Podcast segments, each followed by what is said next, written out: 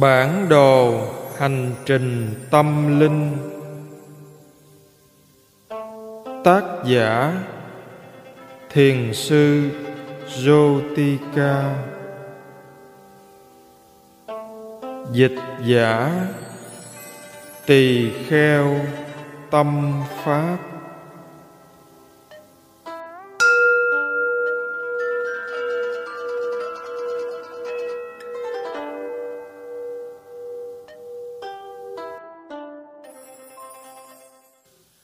Chương 3 Con đường bước vào thiền Vipassana. Tiếp theo. Phần 2b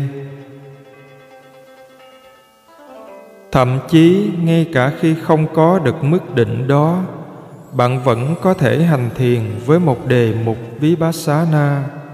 Ví dụ ta chú tâm vào hơi thở Một hơi, hai hơi bạn có thể an trụ như vậy trong một thời gian dài. Khi mới tập hành thiền, tôi thường cố thở thật sâu, rất không tự nhiên. Nhưng nó cũng có ích bởi vì khi thở sâu, tôi dễ an trú vào hơi thở hơn. Bạn không thể chạy đi đâu được, bởi vì nó chiếm toàn bộ tâm trí bạn. Bạn an trụ trong hơi thở nhưng cũng không thể làm như vậy lâu.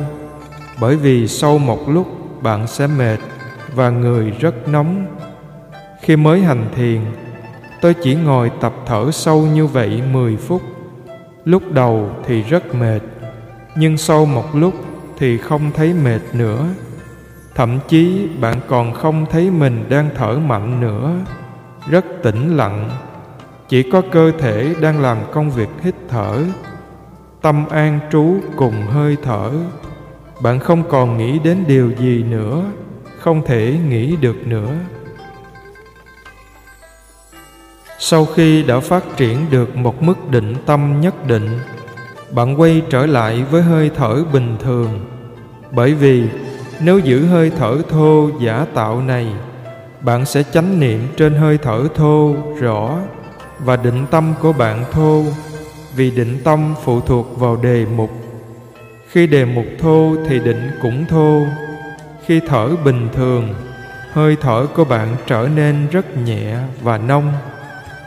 Nếu có thể an trú trên hơi thở êm, nhẹ và nông đó, định tâm của bạn sẽ trở nên mạnh hơn. Đề mục càng vi tế và bạn an trụ được trong đó, thì định của bạn sẽ càng mạnh hơi thở giả tạo không tự nhiên cũng có ích, nhưng sau một thời gian bạn phải buông bỏ nó. Với hơi thở mạnh, nếu không phát triển được định, thì bạn cũng luyện được một mức độ tập trung nào đó. Sau một thời gian, bạn sẽ cảm nhận được luồng không khí ra vào, thật sự cảm nhận được. Có thể đó chỉ là những cảm giác đơn thuần lúc đầu bạn nghĩ, tôi đang thở. Không khí đang đi vào, đi ra. Tôi cảm nhận được nó ở gần lỗ mũi. Sau một thời gian, bạn quên mất mình đang thở. Không còn tôi và không còn hơi thở nữa. Không còn hơi thở ra, không còn hơi thở vào, không có cả mũi nữa. Chỉ có cảm giác và chánh niệm nó trở thành cảm giác thuần túy và chánh niệm thuần túy. Bạn không còn nghĩ đến cảm giác nữa. Bạn tiếp xúc trực tiếp với cảm giác đó và nó chỉ là cảm giác, không còn là luồng không khí nữa. Không khí là một ý niệm, mũi là một ý niệm, ra là một ý niệm, vào là một ý niệm. Tôi đang hành thiền cũng là một ý niệm tất cả chúng sẽ biến mất. Tâm bạn tiếp xúc với một cảm giác. Bạn có chánh niệm đơn thuần, không thêm một điều gì, không thêm vào một ý niệm nào nữa.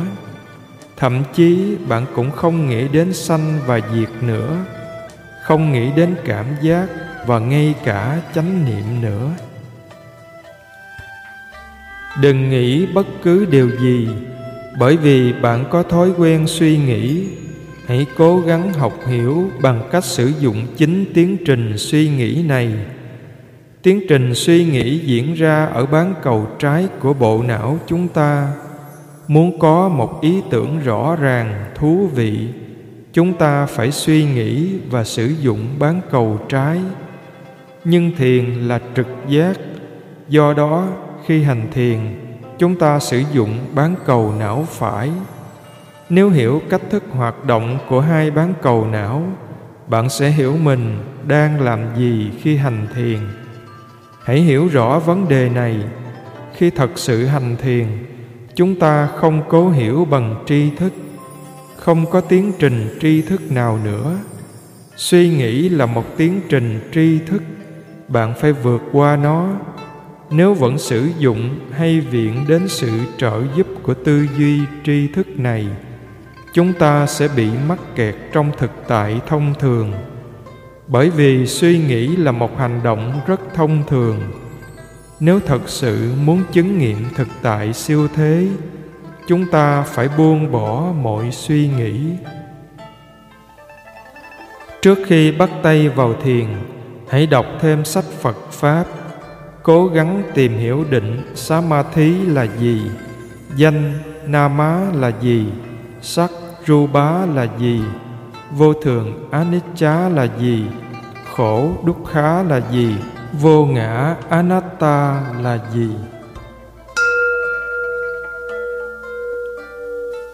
Nhưng khi thật sự hành thiền thì phải buông bỏ tất cả những điều đó, chỉ tiếp xúc trực tiếp với những gì đang hiện hữu hãy trở nên thật đơn giản. Bạn phải càng đơn giản càng tốt.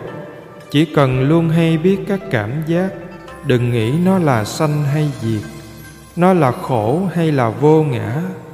Thậm chí cũng đừng nghĩ nó là danh hay sắc, không có bất cứ suy nghĩ nào.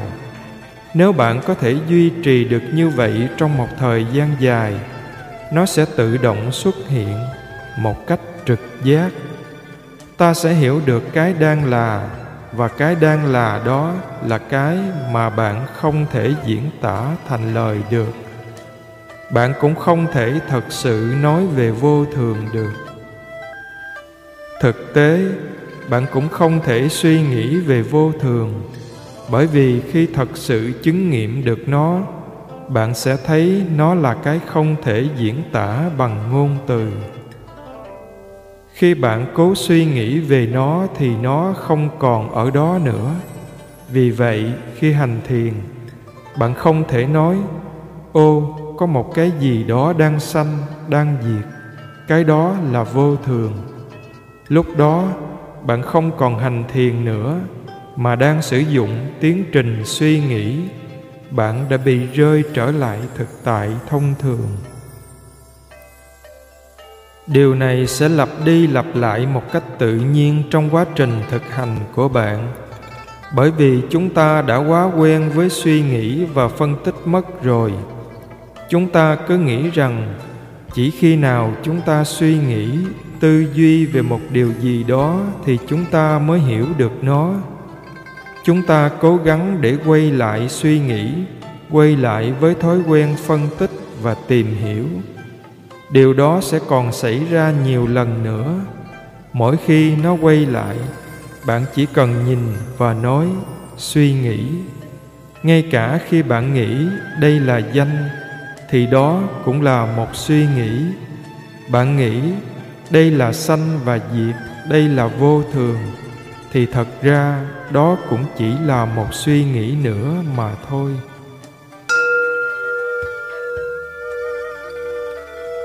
Hãy quan sát những tia suy nghĩ chợt xuất hiện trong tâm bạn. Càng quan sát, bạn sẽ càng buông bỏ được chúng. Chúng sẽ không đi ngay lập tức. Điều đó rất khó. Nhưng dần dần, chúng sẽ biến mất cho đến khi không còn một câu từ nào khởi lên trong tâm nữa. Bạn có thể tiếp cận với cái đang là, hiểu được nó mà không cần phải khái niệm hóa nó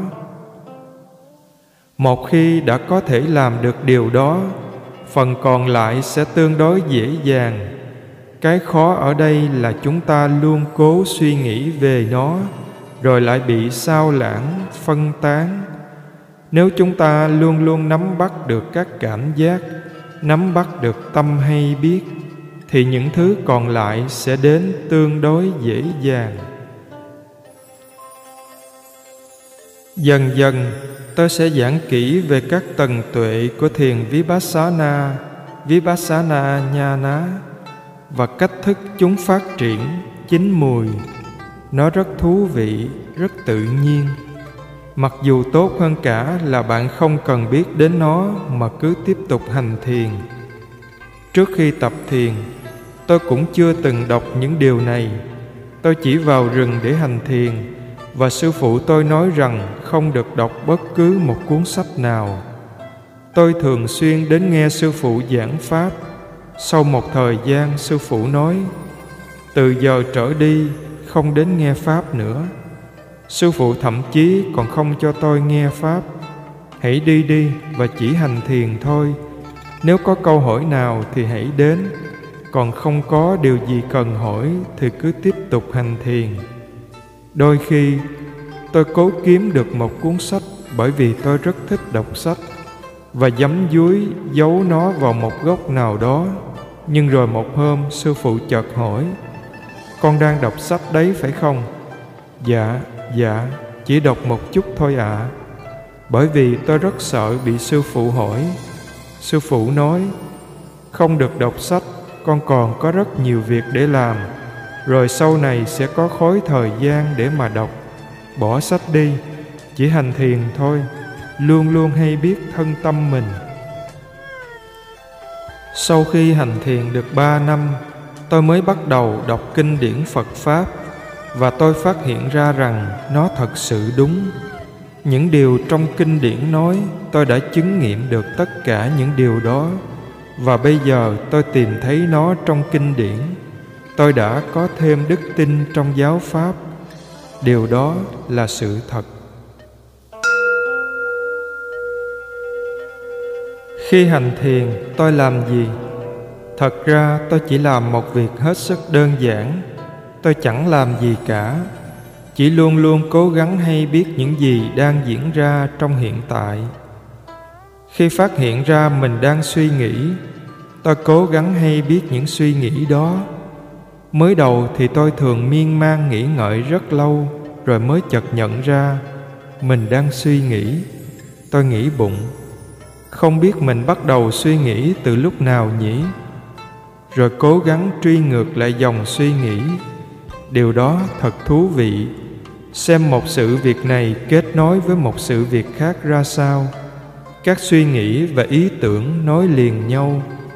Tôi lần ngược trở lại điểm bắt đầu mình bắt đầu suy nghĩ lan man từ đây và kết thúc ở chỗ này. Hai việc đó chẳng có liên quan gì với nhau cả. Rồi dần dần, khi mới bắt đầu suy nghĩ là tôi đã bắt được mình đang suy nghĩ ngay và nó liền dừng lại. Rất khó duy trì được trạng thái ấy. Phải hay biết về một cảm giác nào đó ngay lập tức không thì lại tiếp tục suy nghĩ về một việc khác nữa. Rồi dần dần về sau, tôi thấy được ngôn từ đang hình thành chậm chậm trong tâm. Rất thú vị. Các ngôn từ, ý tưởng cứ chậm chậm xuất hiện trong tâm. Câu này tiếp nối câu kia và rồi lại chấm dứt suy nghĩ. Sau đó tôi phát hiện ra rằng mỗi khi nghĩ đến một câu lại có một cảm xúc xuất hiện đi kèm với nó. Điều này nằm ngoài ngôn từ. Sau đó tôi lại phát hiện thêm. Trước khi tôi nghĩ đến một điều gì đó thì trong tâm đã có một ý tưởng mơ hồ về điều đó rồi. Dù là nghĩ về một người nào về đồ ăn thức uống hoặc về một việc nào đó sẽ làm trước khi hình thành nên một câu chữ trong tâm, tôi đã có một cảm nhận mơ hồ rằng nó là cái gì rồi. Có một cái gì đang đến, rất vi tế. Khi tôi hay biết được rằng có một cái gì đó đang trồi lên trên bề mặt ý thức, thì nó lại biến mất, và tâm tôi lại bình ổn trở lại. Bởi vì có một cái gì đó luôn đang nổi lên nên tôi không ở trong trạng thái ổn định thật sự được. Luôn có một trạng thái trạo cử, bất an nào đó trong tâm. Có một cái gì đó luôn thúc đẩy, sao động ở bên trong. Khi hay biết được cảm giác này, hay biết cảm xúc một ý định làm cái gì đó, ngay cả uống một cốc nước thôi chẳng hạn tôi có thể nhìn thấy tác ý muốn làm điều đó, và rồi nó biến mất. Đôi khi, tôi còn thấy được cả hình ảnh một cốc nước trong tâm nữa. Khi muốn uống nước, tôi nhìn thấy hình ảnh một bình nước, cái cốc, cảm nhận được cảm giác khác và tôi chánh niệm hay biết điều đó. Khi đó, nó biến mất và tâm tôi bình ổn trở lại. Suốt ngày lúc nào cũng có một cái gì đó cuồn cuộn bên trong như một bình nước đang sôi. Bạn hay biết thì nó càng ổn định trở lại. Và rồi, tôi chấm dứt mọi suy nghĩ, không làm gì nữa cả.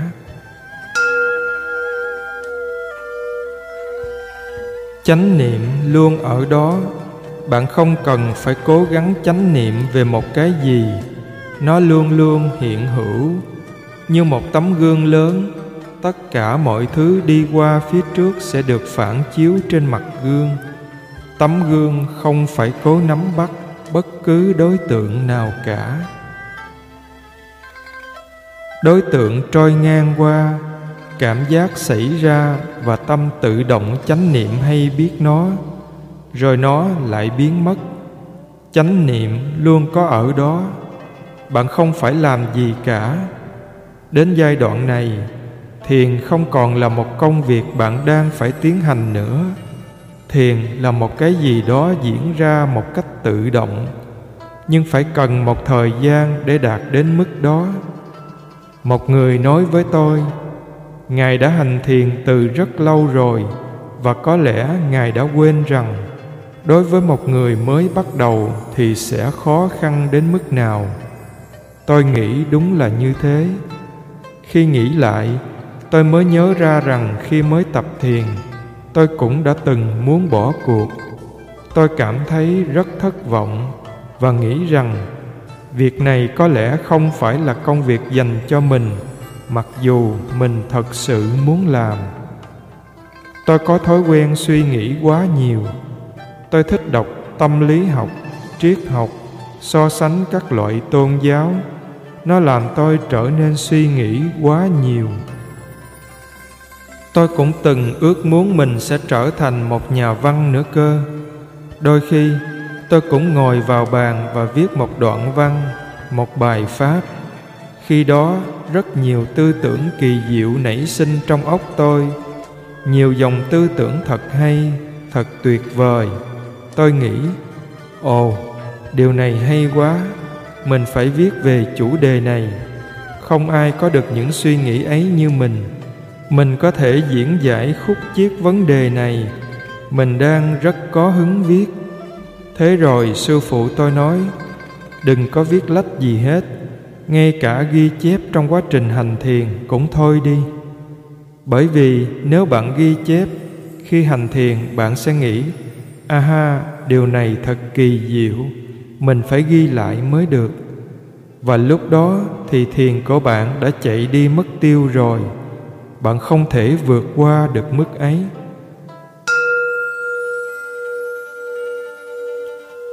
Thậm chí bạn còn phải buông bỏ cả chính tuệ giác của mình nữa. Đang có sự việc này diễn ra, ok, tôi bỏ thôi. Bạn có thấy mình đã buông bỏ bao nhiêu rồi không? Chúng ta bị dính mắc vào chính những hiểu biết của mình, vào chính những tuệ giác sâu sắc ấy. Hỏi và đáp. Từ Khanika Samadhi sát na định rất khó dịch.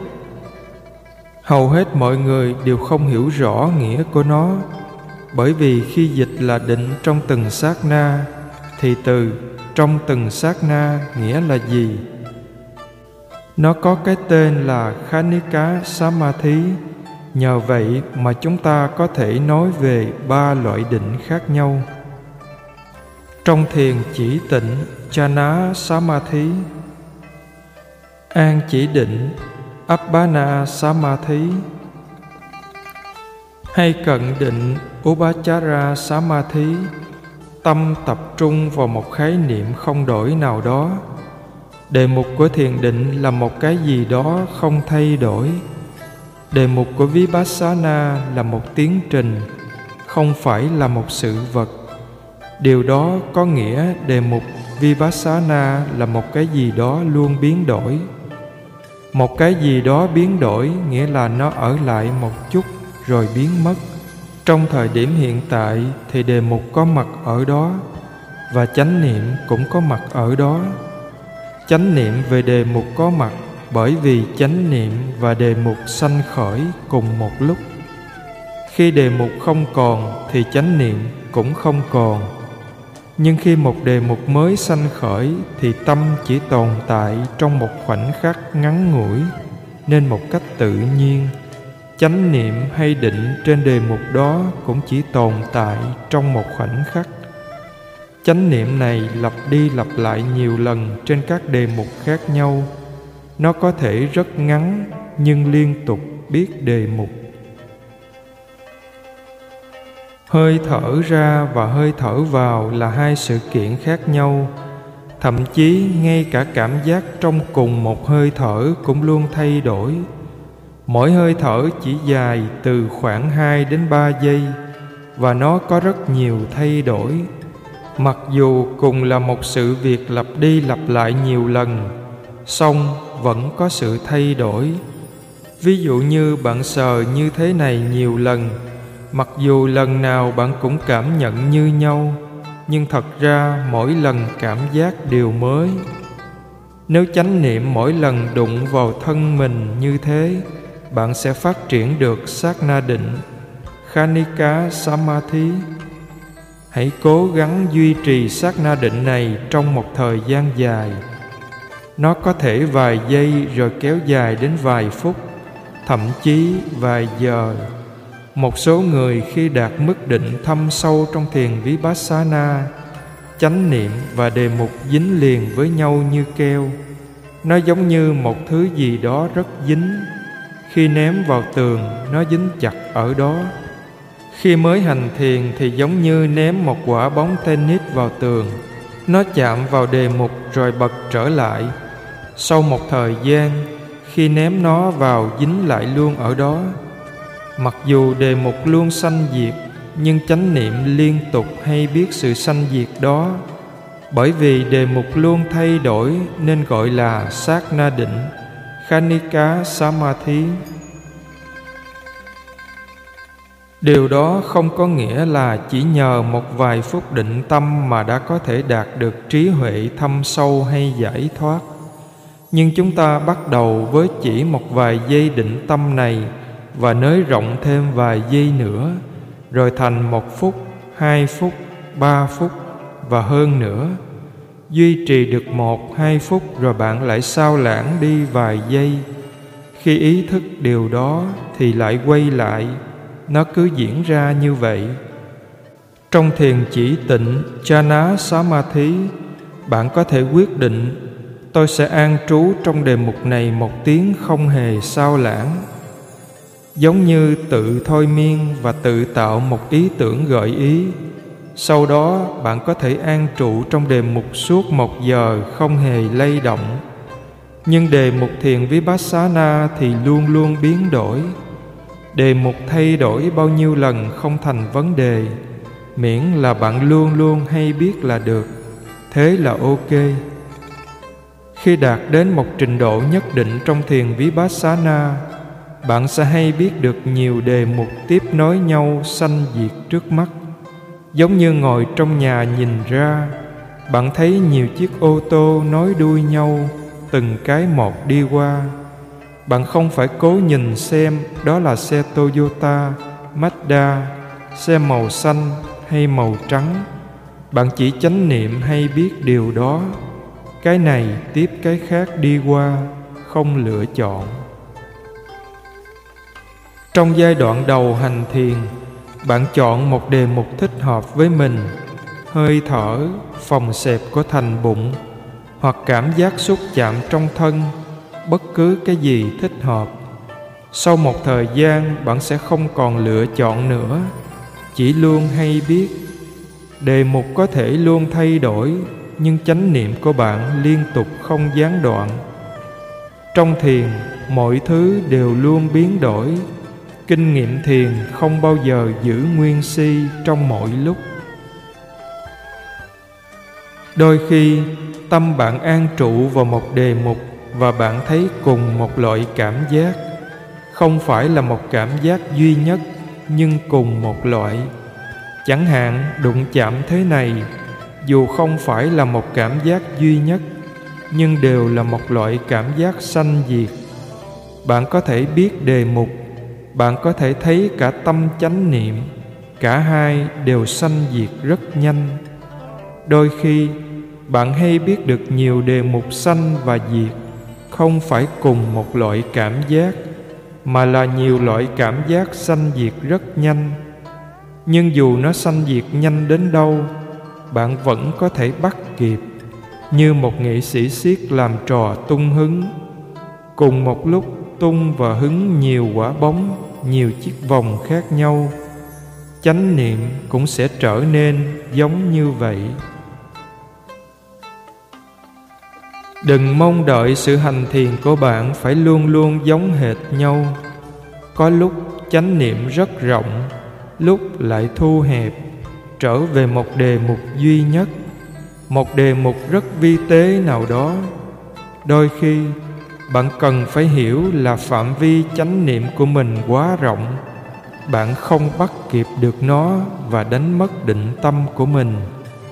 Bạn bị phân tán, sao lãng lúc đó, bạn phải biết rằng, bây giờ là lúc mình cần thu hẹp chánh niệm lại.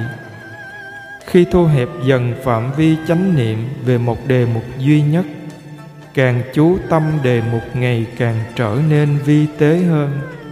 Và đến một lúc nào đó, dường như biến mất, bạn không còn hay biết nó nữa. Trong trường hợp đó, bạn cần phải chọn thêm một đề mục khác chánh niệm trên hai đề mục cùng một lúc sẽ giúp bạn tỉnh thức hơn. Lúc khác, tâm bạn lại bị thâu liễm, an trụ vào một đề mục duy nhất như thiền chỉ, samatha. Bạn không còn thấy sanh diệt nữa, tâm an trụ và dính lại đó. Trong định của thiền vipassana chỉ có chú tâm an trú, tĩnh lặng và an lạc thì không đủ.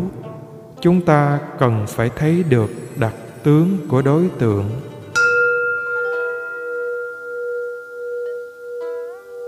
Đề mục thiền có hai đặc tướng. Một là đặc tướng tự nhiên và hai là đặc tướng phổ quát. Đặc tướng tự nhiên, chẳng hạn như cứng, mềm, nóng, lạnh. Cái nóng và cái lạnh không giống tính chất nóng và tính chất lạnh. Chúng khác nhau, nhưng có cái chung là đều sanh diệt. Đó là điểm chung. Đặc tướng tự nhiên cố hữu này là đặc tính chung. Dù là bất cứ cái gì, mọi thứ đều sanh diệt chúng có cùng một đặc tính chung về phương diện đó.